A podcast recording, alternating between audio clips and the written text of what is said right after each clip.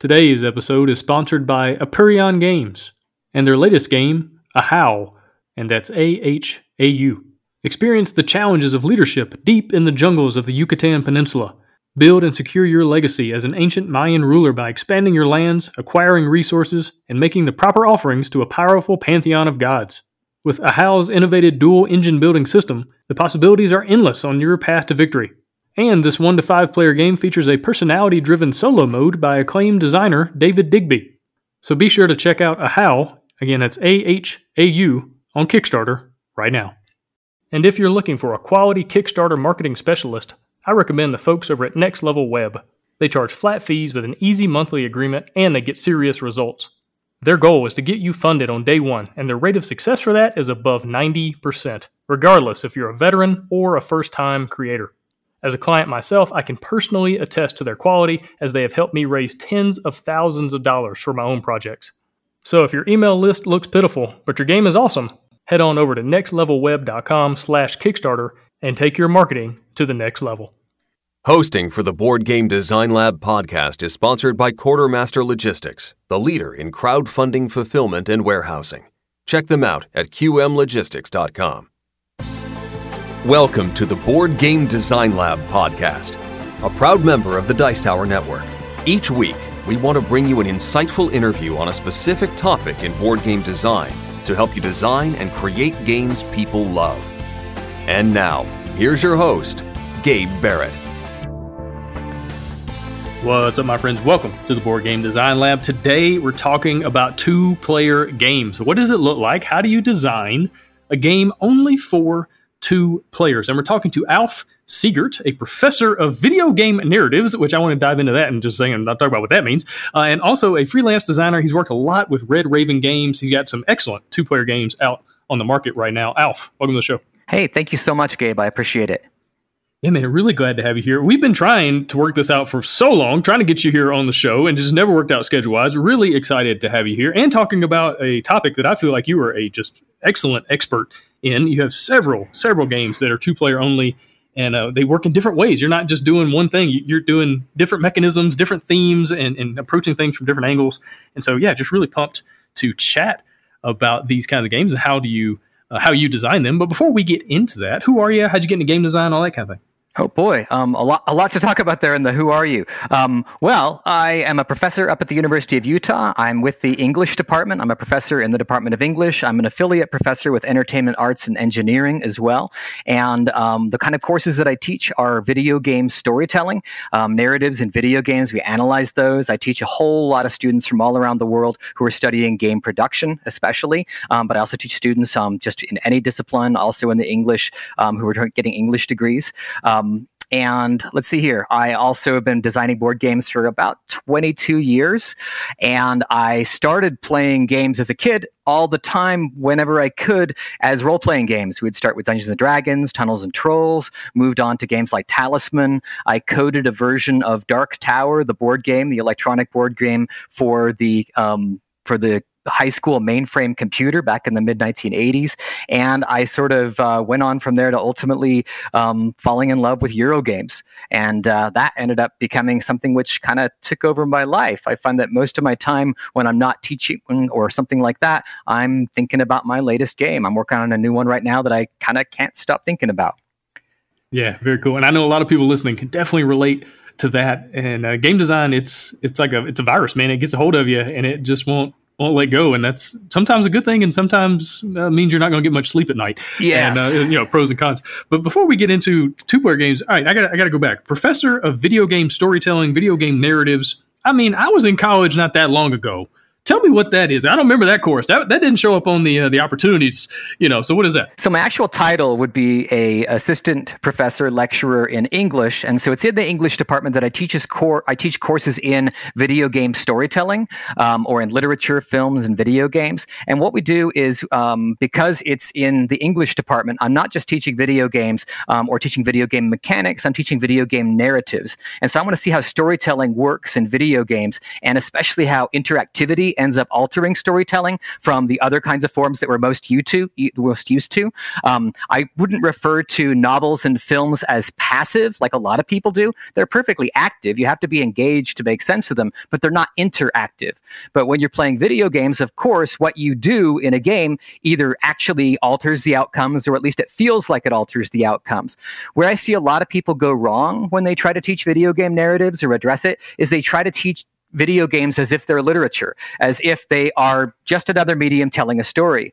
But because they're games, because they have mechanics built in, I really think it's essential that we look at how the mechanics and the narrative are welded together. Mechanics as metaphor is how Extra Credits puts it on YouTube, where you end up having a mechanic drive the narrative in a really significant way. So that's what we focus on.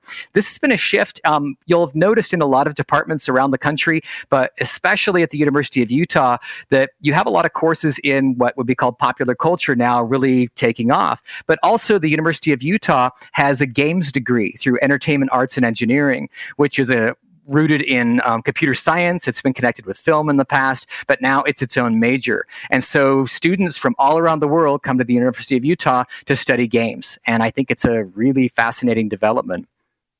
Yeah, that's so cool. I mean, I majored in English. I got a degree in English, right. specifically creative writing. And like I said, this this wasn't on the opportunities list. Nope. You know, it wasn't going down the on the list of uh, classes that I could take. It wasn't in there. And so I would have much rather have taken this than, than poetry. Nothing against poetry, just not my deal. And uh, video game narrative. It sounds like a lot more fun. Oh, and it obviously wonderful. translates into board game design. So much of of that kind of stuff flows, right? It absolutely does. And I think that those people who want to design video games make a good board game first because if you're used to the limited resources and the physical components of a board game that will prepare you well for writing in a really elegant way when you create video games. My favorite video game designer is fumito um, ueda uh, because his games are a stripped back design by subtraction method which is much more like what we see in the best of board games where you take out as much as you can to drive the game as opposed to just piling on everything in the kitchen sink yeah, that makes a lot of sense. Well, cool, man. Well, hey, let's get into two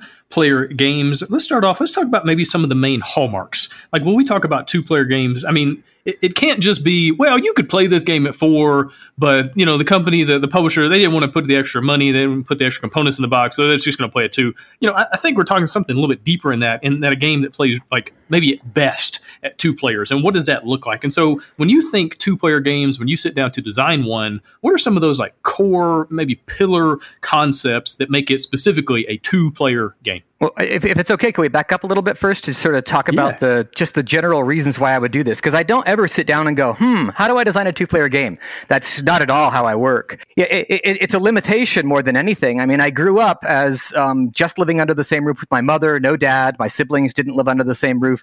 I'm used to thinking dyadically. I'm an introvert. I don't typically hang out in large groups. I hang out with one other person, maybe two at a time. And so I think in terms of dyads. And so I've made multiplayer games, but I really tend to think in terms of face to face.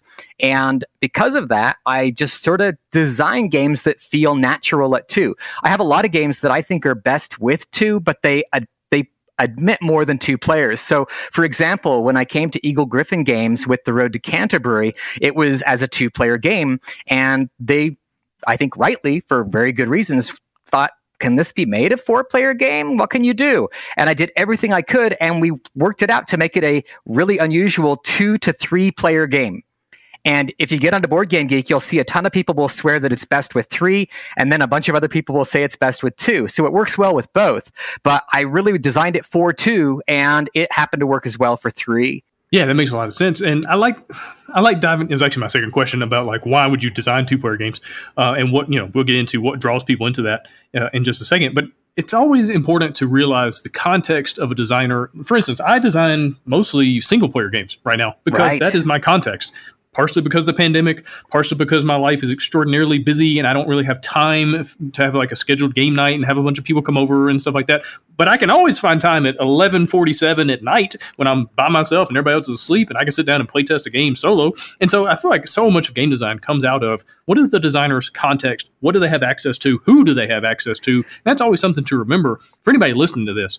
Don't feel like you have to force yourself into a certain context. Like in football, we say take what the defense gives you. Right. If they're giving you the short pass, throw the short pass, get seven yards, and play another down. If they're giving you something deep, throw it deep. You know, whatever the defense is going to give you, don't force it into double or triple coverage because it's probably not going to work out. And so that's really important for for people just to understand. Like whatever your context is, design based on that. Does that make sense? Uh, that makes absolute sense. I mean, that that's actually a principle of my design more generally for how I want gameplay to work. I don't want there to be a winning strategy in any of my games. I want it to be you're going to have your hand of cards, you're going to get something to work with. How do you optimize what you've got to make it as interesting and fun as possible? And you'll have a lot of different choices. But I don't want there to be a, oh, well, I know I've got to do this, right? Um, so instead of deciding ahead of time, yeah, run with what you've got. And for me, I, um, my wife and I, the main person I play games with is Tasha. We play games all the time, and it's just the two of us. We don't have any kids, and um, that's how we play. And so it's just very natural to make two-player games because of it. And I've noticed a lot of people on Board Game Geek, for example, play two-player games because it's hard to get a group together during the pandemic, especially um, if they have children. When the children are asleep, then they can just play a quick game. There's two people, and so I think it's a really really, really important thing to have games, have really good quality games for two that don't feel like they're a come down from a four player game. My goal has always been to make a game that you can play in 45 minutes that will feel like it's the satisfaction you'll get out of a multiplayer game that plays for an hour and a half. Yeah, that's great. And I feel like a huge category of these kinds of games you might call significant other games. Absolutely. You know, games for spouses, games for you know people in a relationship, games for people that live. It could also be just a roommate. You know, people that you have direct access to because they live in your house. and so I feel like that's something to, to to think about. Now, if you're going after a, a, customer group that has children or has a super busy life, like you're saying, you might want a game that only lasts 30 to 45 minutes and plays really well at two players. So you can set it up in 30 seconds and it's really fast to learn and really fast to put back up. And it's just something to think about from the product standpoint of games more than just the design. And so significant other type games. What, what are some of the other reasons why people are drawn towards two player games? Yeah, I, I, wanted to run with your your significant other point here because it crossed my mind that there's been some talk among people of, oh, I can't stand multiplayer solitaire games, for example, right? And I remember, I think it was with Rahdo, the reviewer, I was discussing this with, and it was revealed that a lot of people like games that don't have so much direct conflict, but more indirect, where you kind of have your own little um, area that you're working on, right? Um, your own little tableau. And so you don't want to be too direct in conflict. Well, you can even do that in a two player game, right? Um, so those are great games to play with one spouse where you don't have to engage in necessarily direct conflict because some people like that and a lot of people don't. Um, so that was just to run with that whole notion. And then your question again. Yeah, well, I'm going to follow up on that because I think one one of the things I've heard Rahdo say, uh, as far as two player games with he and his wife in, in conflict, is well, you have to realize that if I destroy your thing, then it's not only your and also gain points. That's a huge swing, mm-hmm. right? So it's it's not just you go down or I go up. It's both at the same time. Yep, swing so, is everything. Yeah. Yeah, exactly. So that's definitely something to uh, to keep in mind. But going back to my question, it's like, what are some of the other reasons that draw people in? Oh, for two player games, I mean, I guess I don't think a lot about the motives. I work with what I've got in terms of how I think, and um, and so I don't tend to think about what other people's motives are to play those kinds of games. Um, so I think I'll punt on that question because let me see if I come back around to it. But I don't have a really good response for what the psychological, you know, reasons are for people why why people would play them. I guess if I were better at marketing, I would think about that more often rather than just designing.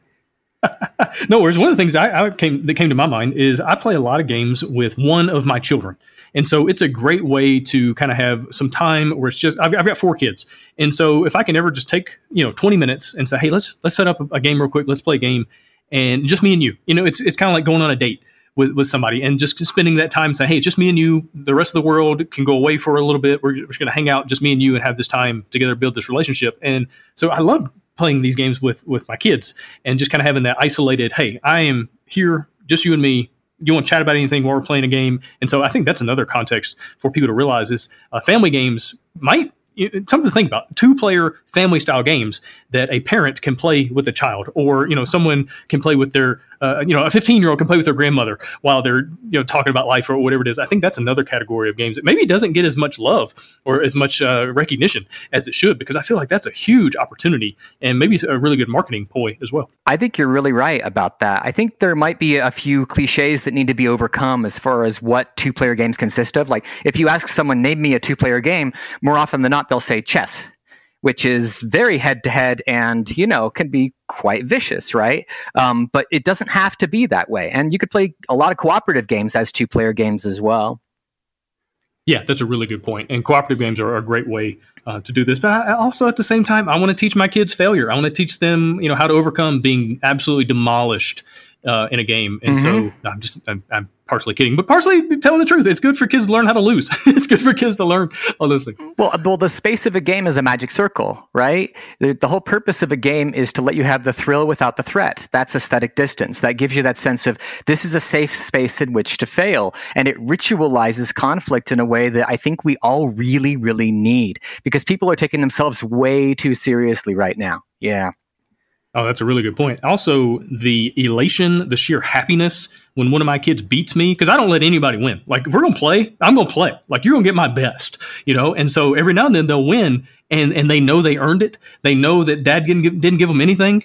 And uh, it's, it's a huge, like, confidence booster in there as well. And so I think that's just something else to, to think about. This is a great way to teach lots of different uh, things about life through games. I think that's right. And I think that's why randomness is necessary both when you're playing games with children. So it isn't just determined by skill, where an adult's going to have an advantage, but also the luck of the dice is good practice for how reality works.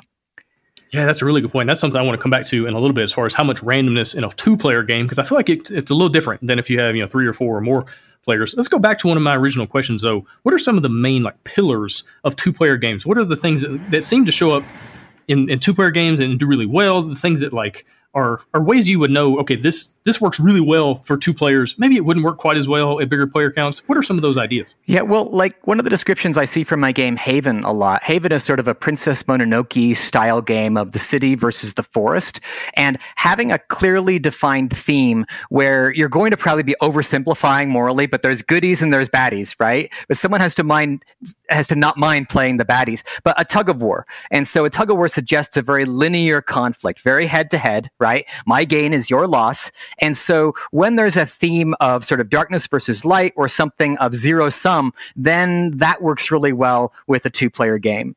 Um, when you have a theme that's like, I've noticed people trying to do this sometimes with multiplayer games, and it just doesn't feel so right because, I mean, what do these factions really consist of?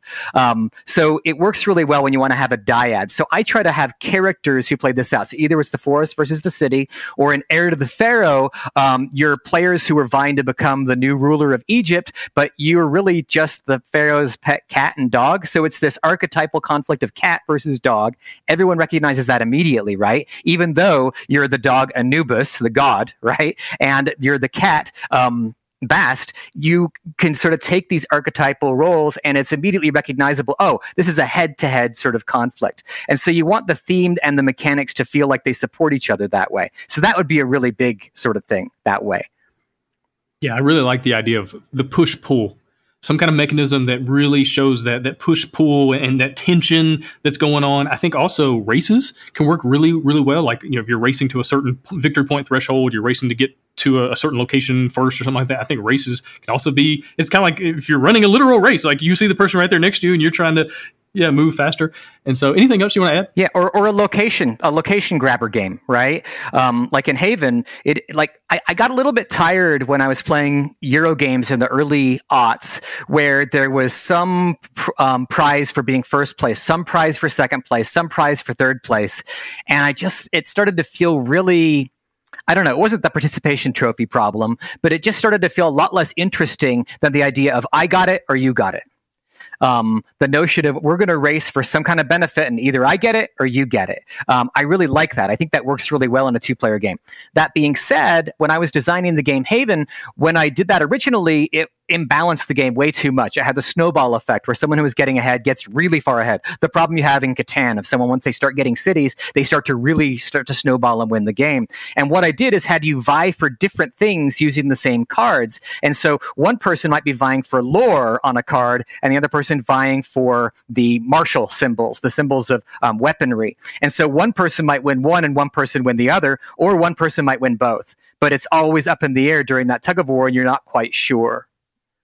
Yeah, another thing I really love about two player games that, that kind of pull this off well is the meta. It's the head game. It's the I know that you know, but I also know that you know that I know, and that kind of back and forth, and maybe right. trying to outguess your opponent, and, and you're trying to, and especially if you get to play the game multiple times, and you kind of get to figure out, okay, my spouse or my friend, they really like this strategy, but now they know that I know. And anyway, you have some really cool moments of like outguessing and kind of outplaying because you get inside their head, and I think that's really cool and, and really works well at two players. With three, with four, with five, it's it's hard to be in that many people's heads at the same time and figuring things out. It's just too much chaos going on as far as like trying to guess what they're going to do. But with two players, oh, you can have a lot of fun kind of figuring out and then basing your strategy around what you know their strategy might be. Well, yeah, I think that's absolutely true too. Because, uh, like in my game Illumination, for example, it feels a little bit more like a game like Go, where when you put something down, you know that before you can play again, the table's going to change. But you know it's not going to be three other people acting before you get to go again. That you know that even if your opponent responds to your behavior by doing this, they can't do this, this, this, and this. And so there is that sense of where I think you're right. You can get into another player's head and have some more level of maybe control and tension that's manageable when it's a two player game. Yeah, I also love the ability to like set myself up and like create combos and things like that. Like you're yep. saying, when you have a lot of people at the table, I mean, I've played a lot of games where there's really no point in me strategizing because by the time it gets back to being my turn, I have yep. no idea what the board's going to look like. I don't know what cards are going to be available, what the market's going to be like. I have no idea. I might as well go make a sandwich, go use the bathroom, come back. Oh, it's my turn. Okay, now I'll figure out what I'm going to do. But with a two player game, okay, now I've got maybe opportunities to think through, okay, I'm going to do this this turn. I'm hoping that my opponent does that next turn, and that's going to set me up to do this really cool combo thing or put my tokens in new places, or whatever. And to see your opponent – put their card or put their token right in that perfect place where you set them up, where you led them to do it. Yep. And then they do it. And then you just get to smile and lay down the thing. And then they realize that they were set up. They realize that you have outplayed them and they have to just bow to your greatness. It's, a fun moment. I really like it. I like that, that moment. That, that is really smart. I hadn't quite thought of it that way. It's a, a lot to do with pacing, right? Um, and it seems to me like when I consider how many multiplayer games I play, when I do, they're typically party games like Snake Oil or something, right? And that's not a game you you ever worry about who won that game, right? You're not strategizing. Um, and I think that I rarely play strategy games with more than two people. Now that we now that it comes to it, I used to. Um, back when our game group would get together every week. I remember when, when we got through the desert, Reiner Knizia, back in the early aughts, we got together like five days in a row to just play that game and nothing else. And that strategy there did work just fine with multiplayer. But I think since then, I've really moved away from multiplayer strategies just um, to party games that are multiplayer. I think that says more about where my game group has gone in terms of time than anything else, though. Yeah. Hmm. Yeah. Right. Right, but it's definitely something to think about. If you are designing a two-player game, is how to create that tension, how to create yep. these moments, you know, where the players do have uh, something. Either they're inside their each other's heads, or they're in that push-pull. I feel like there's a lot just to kind of think about from a two-player perspective. Anything else, just kind of broad, general theory kind of stuff, and then a second, I want to get into kind of the nitty-gritty of some of your specific games. I think that press your luck games can work especially well with two players. Again, because of the wraparound that you might say, okay, I'm willing to risk this much this turn, trusting that my opponent won't end up, you know, doing what it takes to end up overshooting or something like that. Whereas if it wraps around after three other players get to go, you can't do that. And so I'm thinking about other genres that work really well, like press your luck. Um, area control is usually understood. Like, uh, all right, let me start over what what I try to do with my games is have two player games do things that typically only multiplayer games do well. So like area control, you typically think about being a multiplayer game. I like to do it with two players. Um, bidding is usually something you think about as multiplayer. I like to do it with two players. And so I think finding a way to take something that usually only works with multiple players and making it exciting for two, that's sort of a challenge I give to myself. So I'm happy to talk more about that. Oh yeah, that's a really good point because how many times have people bought a game that was really good at 3, really good at 4, but it says 2 on the box. It says 2 to 4 and it's no good at 2. And it's not. Exactly. It it can be played. Very few games are great with 2 and 4. Exactly. It can be played, but it's not the real experience. Uh, I was talking to Ted Alspach about this know, a long time, years ago, and he was saying how, you know, just because your game can go up to five doesn't mean it should. If it's really good at four, stop at four. Because what's going to happen is people are going to buy that game. They're going to take it to game night. Everybody wants to play the new game, so they're going to play it with five because you know as many people can get in as possible. The game goes up to five, but then it's not that great of an experience, and then they don't ever play it again because their first impression was not the best.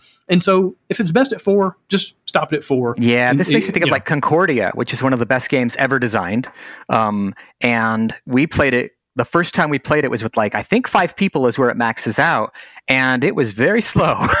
but I could see that it would be great with fewer players, and now it's a two-player staple. We just adore that game with two. Where I think most people would say it needs to have more. I love it with two. But yeah, I agree with you. It's best to put on the box the actual player number. Um, some of my games have higher player numbers that they permit, but I have no idea how they play. Um, there are certain ways around this which are interesting. Like Fantastiqa, I designed as a two-player game that I knew I wanted to have play up to four, but I wasn't sure how to do it. Um, but Rick Soued, um, uh, the developing it at Eagle Gryphon, he's like, why don't we make it a partners game when you play four players, where it's two versus two? And I never would have thought of that, but he played a lot of bridge, and so he knew how to do that, and it ended up working pretty well.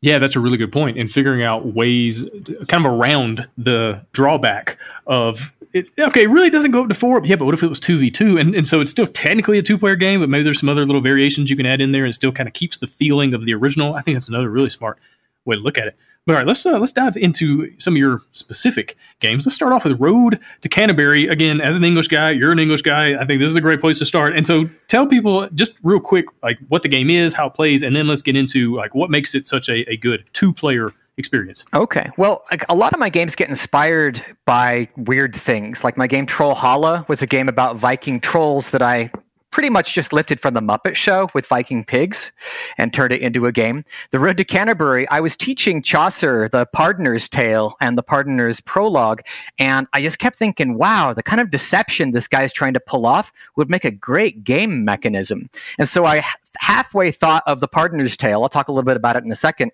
I thought this would make a great episode of Black Adder or a Monty Python sketch or something like that, but it would also be a fun game. And the basic premise is that pardoners in the Middle Ages, they would issue certificates that would uh, forgive people of the temporal consequences of their sin. It wasn't quite as simple as saying they were forgiven for sins, but they wouldn't have to experience any sort of extra time in purgatory or any kind of um, they wouldn't have to work off the penalties of what they have committed in terms of sins. This is what Martin Luther ended up objecting to, among other things, um, with his um, famous protest in 1517. And so, in the Road to Canterbury, I had the idea that you'd have a bunch of pilgrims from the um, from the Canterbury Tales by Chaucer, and they would all be heading on pilgrimage um, to the shrine of Thomas Becket in Canterbury, and along the way would be a pardoner, and the player, the players of the game would play different pardoners who would have to keep themselves in business by selling these pilgrims certificates for forgiving them of the consequences of their sin.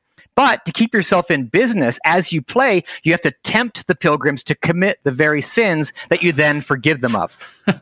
and it worked really well. And so it's a fun game where on your turn, you are it's very very simple rules. I, I believe in making games as simple and clean as possible, um, and I the rule in the game is to play one card on your turn. It's either going to be a sin or a pardon or a relic. If it's a sin, you're going to be tempting a pilgrim to commit a certain sin and it goes next to him. If it's a pardon, then the number of sins of that matching type. So these are the seven deadly sins. And so I should mention the fact that as you're tempting these pilgrims with the seven deadly sins, ultimately they end up keeling over because they have died of a deadly sin.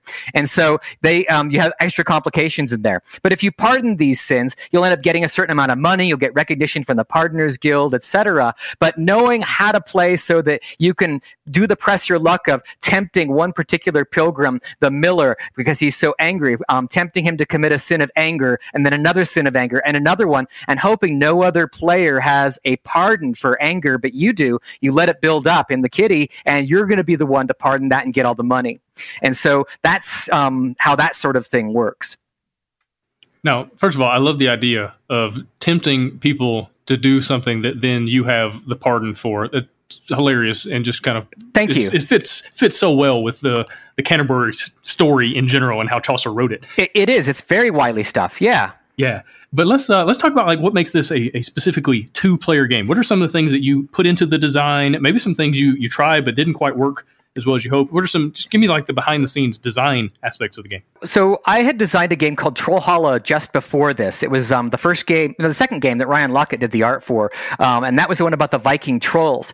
And I discovered in it that when you were playing Viking trolls, traveling around a board, and you are sort of um, terrorizing an islands full of um, terrified peasants and whatnot, and stealing their livestock, um, it didn't work very well with four players. In, on the box, it said it would play up to four players, and I thought it worked okay. But I realized I never wanted to play it that way because by the time it was your turn again, too much had changed. It was just too much chaos. But I like a certain amount of randomness. I don't like there being a set strategy. I like to sort of have to work with things as they radically change. And so I thought with my next game, I want to have that sense of, okay, I'm going to work out this strategy and have a little more reliability of the board not changing completely by the time it's my turn again. So I designed a game. I called it No Rest for the Wicked at that point before it was The Road to Canterbury. And it was a two player game where it worked really well to sort of, as I said, tempt these pilgrims and you could sort of pay attention to what your opponent was grabbing um, from the draw pile. Because when you play your turn, you play a card and you draw a card. And when you draw a card, it either is one of the three face up cards or a face down card. So you could see when your opponent is grabbing a pardon for pride, for example. And so you know if you put down a temptation for pride that your opponent might end up taking it by by pardoning it. Um, but if they don't ever take any face down cards, you can kind of keep track of what they got. But as soon as they start taking face down cards, you don't know anymore. And so you have this sort of tension between you two of going, well, I'm going to let you keep building this up and you can tempt all you want, but I'm going to sneak in and pardon that sin, not you. It works really well as a head to head game as I mentioned earlier, um, the publisher, I think, I think they were right. Eagle Gryphon um, said that it could play with more than two. Let's try it. And everybody agreed really quickly it doesn't work with four. But with three, it's just on the outside of not working and it works fine. Some people say they don't like it with two, they like it with three. Um, I still play only with three, only with two. Um, and so again, I think it's that sense of the the build up. Um, like imagine you were playing a game of blackjack where other people could contribute by on their terms saying hit right? Where they would have the option of um, adding cards to the pile before it goes over 21. If you're playing that with four people, you know by the time it's your turn again that that is going to be a hand that's completely done, that there's nothing left to do. Whereas in a two player game, it's going to wrap around back to you pretty quickly. Very cool. And I love, again, going back to what we were talking about earlier, the the meta of getting in the other, play, other player's head and going, okay, you picked that up, you laid that down. I kind of have an idea where you're going, but did you do that just to throw me off? And and what are you really thinking? Right lot there's a lot of room for bluffing in two player games that works extremely well because you don't lose it to noise. Sometimes in multiplayer games there's so much going on it's hard to keep track of but it's kind of like i guess it's the wrong metaphor because a stool is stable by having three legs not two but it feels like a stool that has three legs instead of four. It stays really stable um, when you're playing in a dyadic context. Yeah. Yeah very cool. All right let's uh, let's switch gears a little bit. Let's talk about Heir to the Pharaoh, which yeah, has, please, everybody and, go out and buy Heir to the Pharaoh, please. It would make me so happy. I only say this because it's a game I worked on for 15 freaking years, and it um, didn't get the attention it warranted. Um, I'm very proud of this game, and that doesn't mean it's great, but a lot of people really swear by it, and they're like, "Where, where did this come from? Why did I never hear about this?" Now, look, there are some reasons. It's a game that has a board, which not all two-player games do. A lot of two-player games are card games, right? Um, and Heir to the Pharaoh has a full-sized board. It has really high quality, nice components, and because of that, it's not super cheap. And so, when you buy, let me just give this piece of advice to anybody who's designing anything at all: think not just in terms of how awesome your game design is, but how you're going to market it, and make sure that the price matches it because perceived value is everything. People might go, wow, that looks like a really wonderful game, but a two player game for 40 or 50 bucks, I'm sorry, I'm only going to buy that if I buy every new game right? Um, and so that's one of the problems you have to work around when you're making a two player game. If you produce it with the quality of a multiplayer game, it's probably going to cost the same as a multiplayer game. And that's going to turn anyone who's not a diehard away, right? Yeah, all right. So that's just my meta comments, but please go on. Yeah, well, that's a great point. And it's definitely something to think about from the product standpoint. Don't only think about things in terms of game design, but also in product design. And that's definitely what a publisher is going to be thinking about, or somebody that's going to want to take it to uh, do a Kickstarter campaign. And so, all right, I know. I know it's a game that has an auction, right? Which is kind of typically a mechanism you want to have a lot of people you know, and, and have different things and raising the bids and, and you know people kind of going at it and back and forth and all that. But this is a two player game with an auction mechanism. So tell me how you made that work. So if you read the comments on um, Heir to the Pharaoh, so again, this is a game where you're cats versus dogs in ancient Egypt, and it's an archaeoastronomy game as well, where you're having to align monuments in ancient Egypt for the most favorable outcomes to score. And what you're doing is petitioning favor from different gods. And so you have the god Ra, you have Isis, um, etc they all come out and you have to bid for their favor. And so you have a set of cards, your opponent has a set of cards, and they're identical. They're numbered one through 10. Um, and then there's a little sun or a moon symbol. And what you do is every time a god appears, you end up simultaneously choosing one of your cards to bid. And then when both players are ready, you reveal it. And so one player will have a card that's higher than the others. If you both tie, then whoever has the sun wins it and the moon doesn't. But here's the catch when you end up winning a particular god's favor, that only lets you do a certain amount of stuff. It lets you alter the board in a certain way. It lets you place a building. It lets you rotate a building. It lets you collect a certain benefit or whatnot. But it doesn't let you do everything. But also, what's really important is you want to bid as low as you possibly can while still beating your opponent people often don't think about this because they're like, hey, as long as I win, I win. But in this case, anything you use to bid will be given to your opponent at the end of the round, so they get to use it next round. And so, if you know that your opponent really wants something and you bid a 10, well, they might know that you know that and they're going to bid a one. But if you know that they are thinking that, you might bid a two, but you want to always bid the lowest you can because if you bid really high, you've just given your opponent the best possible card and they're going to trounce you with it when everybody's done and we go to the next round. So that was the secret to a two player bidding mechanism is that you have the resources all really tightly accounted for. Everything you use is something your opponent's going to get. It's a decree of the Pharaoh. Yeah. Yeah, that's a really, really great way to handle it. And it also a little bit reminds me of Lost Cities, which is one of my absolute favorite. Lost Cities is a brilliant game. Yeah, one of my favorite two player games because you have that great tension of, okay, I have to put a card down and I want to make sure it's a card that my opponent doesn't need, but I don't exactly know what they need. And maybe they picked up the card earlier to bluff me. Maybe they didn't. And then you put the card down and you have that like trepidation. And you're doing it real slow, hoping that that's not. And it turns out to be the exact card they need to then like destroy you. yeah, and how long are you going to wait till they play a card that's high enough that you know that they can't use the card that you are going to put down? Exactly. Yeah.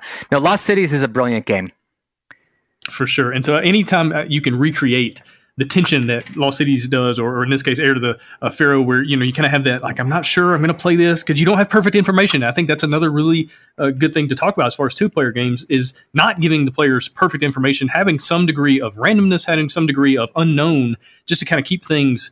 Uh, not necessarily chaotic, but but up for grabs, like where you're not entirely sure how it's going to play out. So let's talk about that for a second, then get into maybe some of your other games. Let's talk about the importance of randomness. How much randomness should you have in one of these games because I feel like if you have too much, then the the margin can get too wide, right? So it's like you know the dice completely go against me this game. They completely went in your favor this game, and so you were so far ahead by round five out of seven that let's let's just quit. I can't catch up. It, it yep. doesn't matter anymore. And, and, you know, in a, in a multiplayer game, the players can kind of take each other out. You know, some if somebody gets ahead by too much, then everybody else gangs up on them, and it really becomes a three versus one game to right. bring that person back down, and then we're back even. Two player game, you don't really have that. Yeah, there's homeostatic mechanisms there to stabilize things that happen out of spite. I get that. Yeah. Um, as my friend Mike Compton pointed out um, back with the Board Game Designers Guild that I was part of back in the aughts, he said people will forgive anything if it's short. Um, so the number one thing I would think about is if it has a lot of randomness, it better not be too long of a game. So more than player count, I would just think in terms of duration, right? Because if it doesn't go your way, you can always play the game again, or you could say, ah, I don't want to play that again. Let's play something else, right? Um, and so I think that's really important. I'm trying to think about in my games, um, the amount of randomness is not extreme. Um, with Trollhalla, for example, you can fill up your ships with your different um, Viking trolls, and they're going to sail to different islands. Um, and you can set things up so that you know exactly which island a particular ship's going to go to. But the only aspect of randomness is which tro- which ship gets triggered at the end of the turn. You roll a die, and it's a one in three chance that any particular ship will be triggered. I like one in three. I like rule of three for everything. It's in fairy tales for a reason. Um, beginning, middle, and end. But a one in three chance is enough to bank on as worth aiming for, right? Or you can hedge your bets. And so that you're like, okay, that one in three chance is something where I really want that. But if it's two out of three, that other option's okay. Let's hope it's not the one out of three. So you can at least play with those. But as soon as you're talking about, like, I've seen people make design games where the odds are like one in 36 of something happening that you want. And as soon as you cut it that fine, I just don't see that any strategy is really going on at that point. Right. At that point, the game is going to determine who wins Right. more so than the players. You know, if you have just too much Yeah. randomness. Well, like the game I'm working on right now um, is one where you can kind of choose the level of challenge you want. And so you could decide how much you want to risk. So if the dice go against you and you chose a really difficult challenge, that was. You know, that was your own risk, right? I think if it's a game where it's your typical roll and move or something from Monopoly as kids, that's a different story and people are kind of used to it. But I, there needs to be some mitigating factor if there's a lot of randomness where it's randomness that you elected for, for example, or something like that. Like um, games that have power cards, for example, you could have drawn some regular card, but you could take a power card as well, and it's random what you're going to get, but it might be really powerful. As long as you have some say over the randomness that's occurring, I think that ends up making the randomness a lot more acceptable. Right. One of the things I love to do is have randomness, but also have have it where the player can pay for the randomness to come down. So Yeah. maybe they discard an extra card or they do something that costs them a little bit extra time in the round or something like that. But they can mitigate it and they can maybe mitigate it to a, a, a lot, you know, a high degree. Yep. But it's going to cost them something extra. And so, you know, you kind of have that risk reward factor going in there. That's one of the ways I like to uh, handle it. Yeah, I mean, I think about Stone Age having the tools that you can use and stuff like that. Um, and then I think about the um, the Catan welfare rule. Do you know about this for playing Catan in a way that actually works? no, tell me about that. Okay, well, back when Fun Again Games was sort of the go-to website, um, I um, posted on there the welfare variant to Catan, and I didn't make it up. Someone in who was a friend of our game group brought up the fact that when you're playing Settlers of Catan, it doesn't matter um, how good of a player you are. If if an eight is never rolled in the entire game, and that's possible, you might never get production on the most awesome space, and your game is just miserable. There's just you've got no luck, right? Um, so what happens is every time the die is rolled, everybody gets something in Catan. And so if you don't collect any wheat or any um uh, any wood or whatnot, instead you collect a little token, a little Mancala piece or something like that.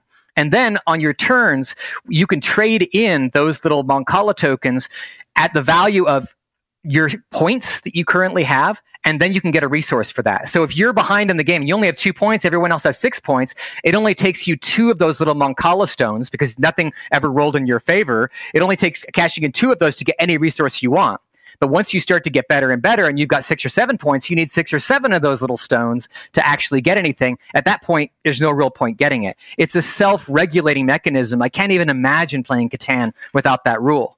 And so in my own designs, my current design, I'm working on exactly that kind of principle where you get something no matter what. So if you fail at a roll, um, then you'll get something in compensation, um, even at the same time that you get punished. Yeah, I like that a lot. I've also seen games have a deck of cards instead of a, a die, and that way you, yeah, you you know what's going to happen, and you know that the twelve is only in there twice, and the seven is in there five times, but the twelve is in there twice.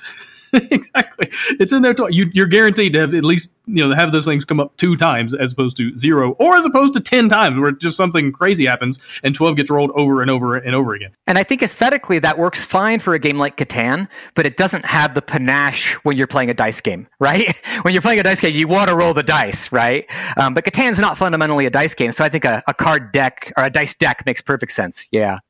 Yeah, for sure. And like Gloomhaven does this as well. They they could easily have a die that gives that extra random plus one, plus two, you know, minus one, whatever. But they use a deck of cards, which gives players a little bit more control. You know, okay, I know that these cards have already been played, so I know my odds of you know these other numbers. I, I kind of understand what they are, but it's not exact. Just, it's still somewhat random, but you you can still make decisions based on a little bit better knowledge than just roll a die, see what happens. And so I think that's a, a good way to handle it. So, so one of the one of the things that I do, I think this addresses your question from a minute ago, is rubber banding, um, some kind of mechanism, like you talked about the natural mechanisms that happen in a multiplayer game where players will start to gang up on the player who's ahead.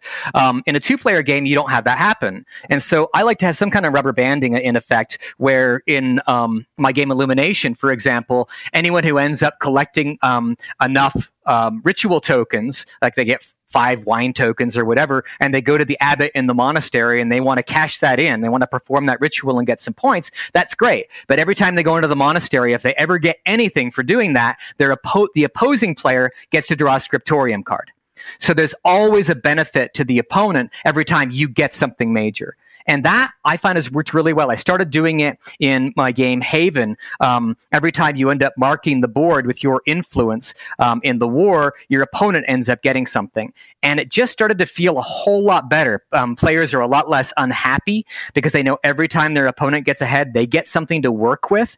And it's not something dumb. It's always something where it makes them go, oh, I've got a new strategy now. It doesn't feel like it's just some kind of um, patronizing benefit. It's not a participation trophy. Yeah, absolutely. And let's uh, let's keep talking about Haven. Probably your most beautiful game. I, I think Ryan Laukat just did a phenomenal job on it. Oh, he he did such a beautiful job. I mean, even the inside of the box has this forest, so it feels like you're entering a world just opening the box. Yeah. Yeah, for sure. Let's talk about that one. Tell you know people how that one is played and maybe some of the concepts that they can take away from it as a two-player game. Yeah, so Haven took a long time in development as well. Um, I started working on the mechanics of that game back in about the year 2000, 2001, where I was trying to make an archaeoastronomy game where you'd be aligning monuments to the heavens like ancient cultures would in Mesoamerica, in um, ancient Egypt, in England, etc. And I really liked it because I have a strong background in astronomy. I used to work at a planetarium, but it never really got anywhere. But I had some cool mechanics where you'd be trying to um, combine cards to get to certain values, and instead of trying to beat someone or try to um, reach some value or higher, you had to get exactly a certain combination of cards. You had to aim for a total that would be seven or eight or whatever. And I just sort of hung on to that for a while. And a long time later, I was working with Ryan, and we had wanted to make a game um, together. And I gave him a proposal for a game, and he said, "Yep, let's do it." And the thing is, it didn't quite work out. The mechanics just weren't coming together um, with what I had, and I, it wasn't that archaeoastronomy mechanic. It was something totally different. It's mechanics I've never used since. But we basically had to start all over from the beginning, and I ended up taking this mechanic of sort of a tug of war with lore, where you send seekers um, to go and get lore from the forest, and as you do so, you have to do it within certain boundaries. That there are elemental guardians in the forest, where if you take too much lore, then they'll get mad at at you and you'll get in a lot of trouble. And so each one of the particular tug of tugs of war that you engage in has a limit of like five, six, seven, or eight. And when you put down cards to send in seekers to collect that lore and to do battle, if you exceed that value, you don't get anything. Um, so it's a, very much a press your luck sort of mechanic there. And so that's sort of the heart of that game. And um, I wanted it to feel like it would be an elemental contest where you are simultaneously looking for something that has nothing to do with conflict. It would be collecting lore and wisdom from the forest, but at the same time, you have a city trying to encroach upon a forest and you need to defend yourself. The city is better at fighting and the forest is better at lore. And so it's very slightly asymmetrical. It's not root, right? Um, but it's something where you feel like you have a sense of engagement no matter what you're aiming for at the moment. But you had a specific question about Haven, and I think I might have missed it. No, I was just talking about the uh, just general concepts that people could take away from it as a two-player design, and what were some of those things that really stuck out? Yeah, and so it's it's a game where I try to keep it very simple as far as what you do on your turn. In terms of there aren't a lot of different options of what you do; it's how you place things because you're just playing a couple of cards on your turn, and you can do them to um, perform a special action if you have one of the special action cards, a, um, a lore card, lore power card, or you can be sending out seekers along one of the three three different rows of different elements. And what's great about it, and I owe this to Ryan completely, because the game was working really quite well, but not quite right. Ryan ended up turning around the turn order so that if you end up setting up the best possible arrangement where you have a combination of cards that you've put out. They add up to the right number. Some of them are face up and some of them are face down. So your opponent doesn't know what you've got, but you feel really great about it. You can't win that turn basically um, you have to start putting down offering tokens to show that you want that particular row or column i guess to get scored but it can never happen on the turn in which you do that. And so it's your opponent who always gets to play after you might have everything set up to score but they still get to go again. And so it isn't a game where you can just steamroll somebody else. There's a lot more um, tactical nuance to it than that And this is the kind of stuff that works really well in a two player game where, you know, there's only one other player to reckon with, not more than one. And so that was a game that was like, there's no way this could play with more than more than two people. And one of the influences for the game was uh, Caesar and Cleopatra. Um, have you played that? Because not a lot of people have. Um, hmm. You have not? No. Yeah, it came out around the same time as Lost Cities, and it's not quite as um, quick to play and whatnot. It's much more themed. It's Caesar versus Cleopatra in um, in Egypt, and uh, in I guess the first century BCE. And it's a charming game. It's very wily, and you're trying to get influence from different senators and consuls and stuff like that in Rome. But it's a tug of war, but it feels really random. And I was like, wow, I'd love to make a game like that where you felt like you were actually being strategic and have it be engaging, but not feel like it's going to be nearly such a you know a surprise because that was a game where you can invest yourself all like crazy, but you don't know what's going to count. And so there's always a random card you pull up for what particular column gets scored. And I'm like, ah, I want more control than that. And so in my game, I have it where you can start to elect for what gets scored by your placing offerings. As soon as three are down between you and your opponent, it'll get scored at the end of your opponent's turn. And so you can start doing it. But once you do that, it's a tell to your opponent that you probably have something strong. So there's all this information that's feeding back and and forth between the players as far as what's going on there. And sometimes you can win with a really crappy hand on your side, but you've successfully bluffed out your opponent. Yeah, very cool. And I also love the idea of the light asymmetry. So the sides yeah. are somewhat different, but it's not completely different. Although at the same time, two player games are an incredible opportunity to have totally different sides where you have to figure out how to play. Maybe the mechanisms are a little bit different. The way cards come out and the way you score and whatever is a little bit different or a lot different yeah. in a in a way that's a little easier to manage. Like one of the issues with Root is it's so different and there's so many different factions that you could easily play a game, have a terrible time because you had a faction that just didn't mesh with your playstyle and never want to play it again. Yep. Versus, you know, the, uh, the opposite, right? And so I think that's one thing you run into with asymmetry in really big games versus two player games where it's a little I don't I don't know if safer is the right word, but anyway, it's a little bit easier to manage and for you to see, okay, I don't I don't like this one, but I think I might really like that one. So let's play again and then try see, to I, I don't have the problem Cole Wehrle does in the sense that I'm not a genius like him because he's so smart. I mean, how on earth did he work that out? Right? Um, it is just unnerving. So one of the reasons I probably designed two player games is I just try to keep things so much more simple. I couldn't even imagine what it would take to iterate to make a game like that work with all these competing factions. Because, you know, it's not as if when you have go from two to three different factions, you're adding one, you're always multiplying the number of possible relationships, right? And so the more you have, it gets exponentially more weird as far as the different things that can happen. So to make that work as a game, oh my gosh, what an achievement. Yeah. Yeah, you're also exponentially growing the amount of time you have to play test it. That's and true. the number of things that are broken and that you're going to fix. And so it's just something to uh, be aware of yep. as well. Well, this is one thing to think about on the practical level too. If you're a hobbyist designer, you have a lot of luxury to just make what you want right? But if you're someone who wants to make it your living, then you've got to consider all of this stuff in terms of how long it's going to take to test um, and your market potential, et cetera, et cetera, in ways where a hobbyist designer is not going to feel quite the same way. Yeah, no doubt. All right, let's switch gears. Let's talk about Fantastiqa and uh, what people can learn as far as the two player aspects of that one. Yeah, no, so that one does play from two to four. Um, and again, when it plays four players, it's two teams of two. So it's really a glorified two player game, but with some more interaction on top of it there. Um, I'm not sure there's a whole lot I have to say about Fantastiqa in terms of its two playerness, except that, like, it's a game, for instance, that, like, um, Tom Vasel really, really liked. He and his daughter played it together. Um, Rahdo really, really liked it as well. And I think there's a certain sweetness to the game because it's sort of a fairy tale landscape.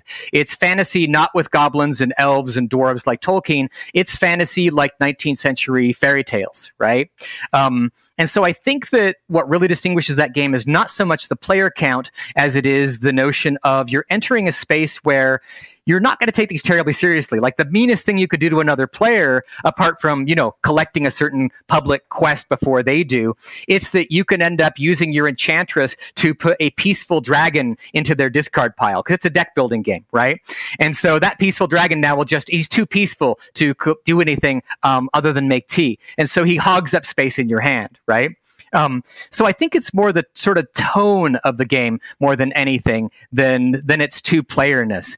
But it is not a terribly aggressive game. Um, so yeah, I'm not sure what else I would say about it in terms of its two player aspects. Well, let's go into the idea of like quirky themes or, or, themes that are kind of maybe off the beaten path, aren't you know the normal, like you're saying, fantasy of goblins and all that. Yeah, there's one other game that um, I designed which works, I think, best with two players. I haven't brought it up. It's called Muse, and it was my response to Lost Cities, and it's one where you're building your own art galleries inside of a museum, and what I really like about it is that you have to really pay attention to what your opponent is doing. And again, this is one of those mechanics that wouldn't work so well with multiplayer, but it works great with two, is that you just have two sides. And so you have to place down cards in your gallery. They can go anywhere except they have to go in order numerically. So if you have a 10 card, it can go anywhere in your gallery left to right, except it has to go before anything higher than it and above anything lower than it, right? Um, and you have three different levels to this museum. And a lot of people play it and they miss the subtlety of the fact that you're only going to do well if you're paying really close attention to what your opponent is playing. So it's a lot like Lost Cities in the way that middle area gets played in Lost Cities of the discards of when do I play what to not reveal too much, right? Yeah, absolutely. And I feel like with these kind of different themes, quirky themes, it's maybe a little bit easier from a two player standpoint. One, because the price point is typically lower. You know, somebody's not going to drop $75 on a game with a theme they're like not super sure about, but you could maybe drop 15 bucks on a game with a theme you're like, oh, I don't know. And then you get into it and you find out the gameplay is really fun, it's really enjoyable, you know, maybe a theme you weren't expecting. So I think maybe that's part of it as well. What else as far as like different themes? Because I feel like at this point on Kickstarter, it's like mini miniature game of of the week, you know, and like they're not that different. There's a lot of games no. coming out where it's like, okay, do I need another one of these? And at the same time, there's a lot of new stuff as well. But tell me, let's talk a little bit more about quirky themes just in general yeah, it, and why it, people might want to do more of those. Well, it, it, gets distressing, right? When you see yet another zombie game, yet another minis game, right? Um, and I just, I mean, there, look, there are too many games to handle out there. Um, I don't know where the numbers are now, but I know a couple years ago there were over 3,000 new games being produced per year. Uh, board games. It's about 14,000 new video games every year. And either way, it makes it really hard for any particular game to stand out and sometimes the strategy people have to stand out is to just offer them what they know they already want, which is minis, for example, right? Or something that's tied in with a popular IP, right? That's going to be another way to do it. I try to do things where it's unusual, right? Um, like I made a bingo based game that was sort of a cross between bingo and the amazing labyrinth, and I called it Dingo's Dreams. I wanted to make something that just felt a little bit quirky and odd as a way to play a bingo game. And Ryan Laukat did beautiful artwork with Red Raven there, right? Um, my game Bridge Troll I remember I was approaching um, Zev Shlasinger with Z Man Games at the time when he was with Z Man Games um, back around 2009.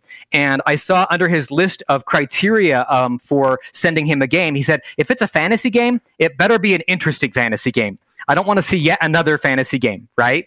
Um, so if it looks like yet another D and D clone, no, thank you, was sort of the implication. And so I sent him a game. I said it's fantasy, but trust me, it's not the same kind of fantasy. So I send him a game called Bridge Troll.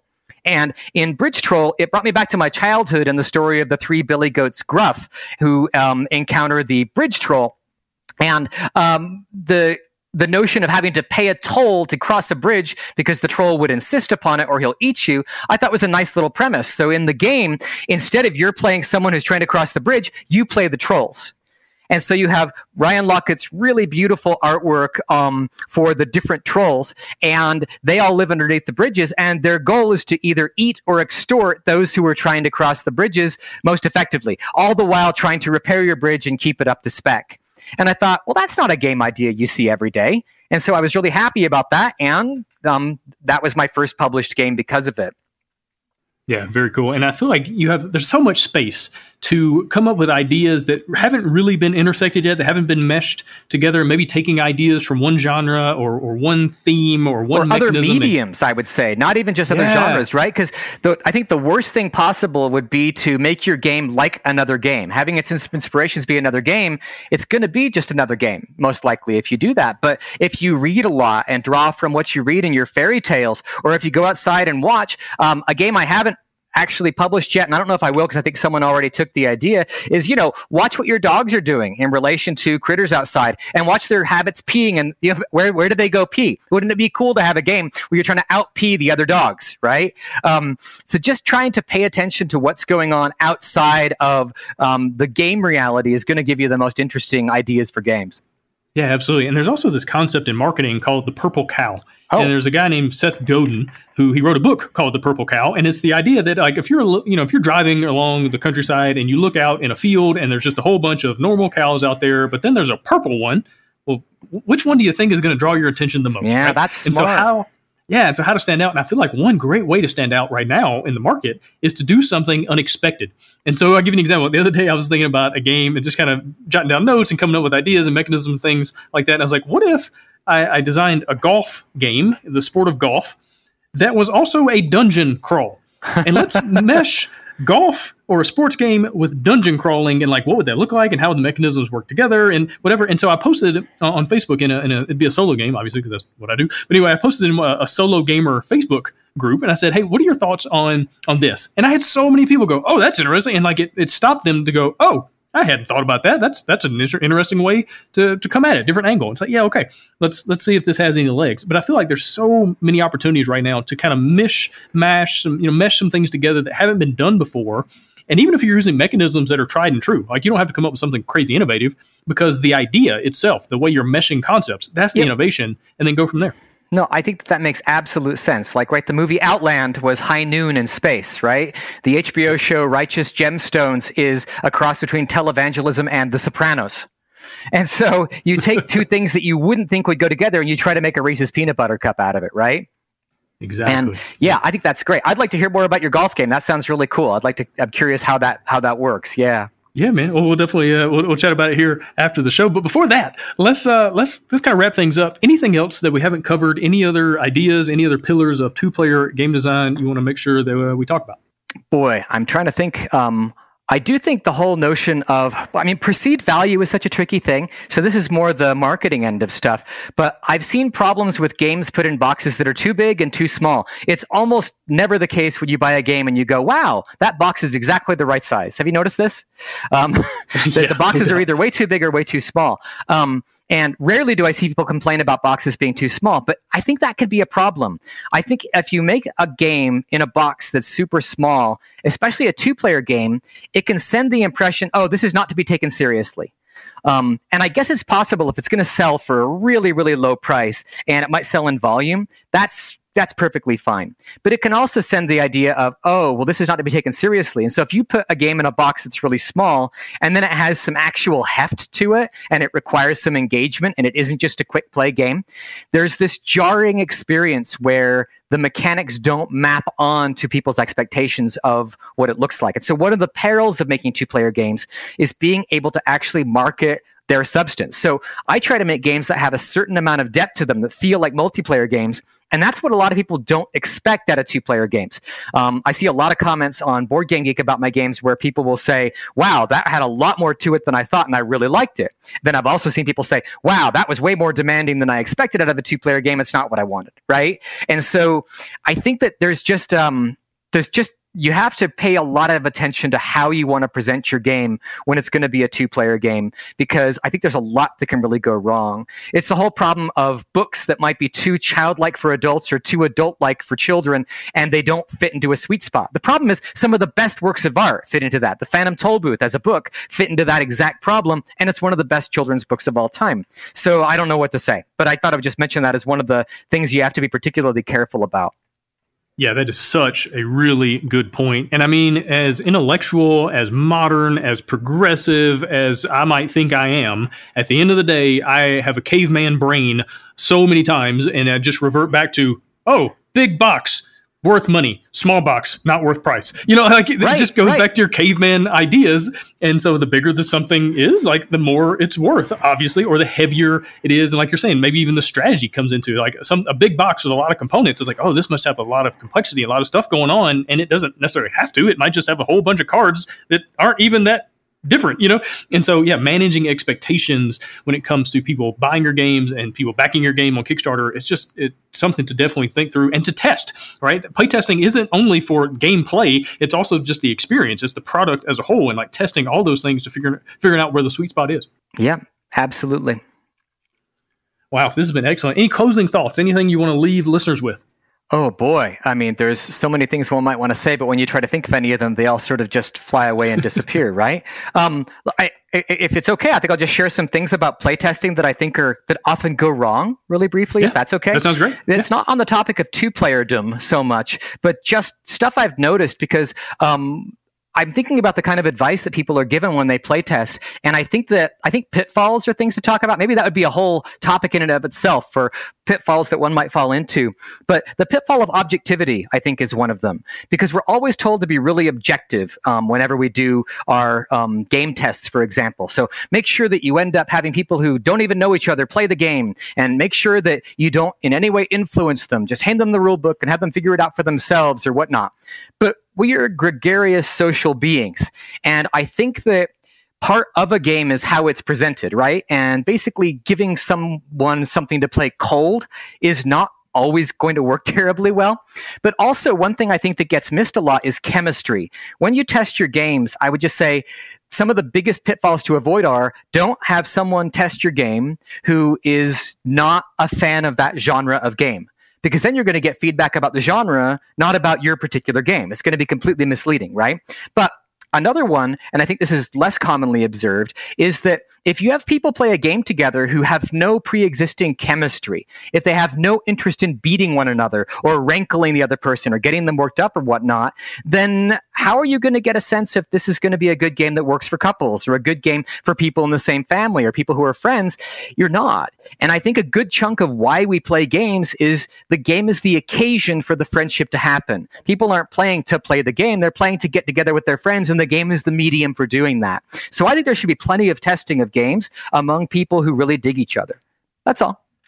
Yeah, that's some really excellent advice right there. Well, hey, Alf, this has been excellent. You've got a couple games that uh, recently came out. Tell people about those and uh, where they can find them. Yeah, so if you go to eaglegames.net, um, you can look up my game Illumination, which um, just came out. It was on Kickstarter last year and is now in stores. You can get it through the Eagle Gryphon um, site as well. That's my game where you play rival monks in the Middle Ages who are duking it out on the pages of illuminated manuscripts. And it's a game that is really involved, but not complicated. My goal is um, simplexity, have simple rules, complex outcomes, and it's super engaging sort of game. So that's Illumination. And then the reprinted version, a new version of The Road to Canterbury is also out at eaglegames.net. And it's my game that I mentioned before is about pardoners bilking pilgrims, tempting them to commit sins that they then um, forgive them of, collect a lot of money before the pilgrims all collapse because they've committed the deadly sins. And so, yeah, eaglegames.net. Awesome. Well, Alf, really appreciate your time. Really appreciate you joining me here on the show. Good luck with all the other games I know you're working on and uh, everything else you got going on right now. I've got new ones. Yes, absolutely. Thank you so much, Gabe, and good um, good luck with your own games. Boy, you you do a lot. Thanks for listening. Hosting for the Board Game Design Lab podcast is sponsored by Quartermaster Logistics, the leader in crowdfunding fulfillment and warehousing. Check them out at qmlogistics.com and find all sorts of game design resources, bonus material, and chances to win free games at boardgamedesignlab.com. And until next time, keep designing, keep playtesting, and keep creating great games. Did I mention keep playtesting?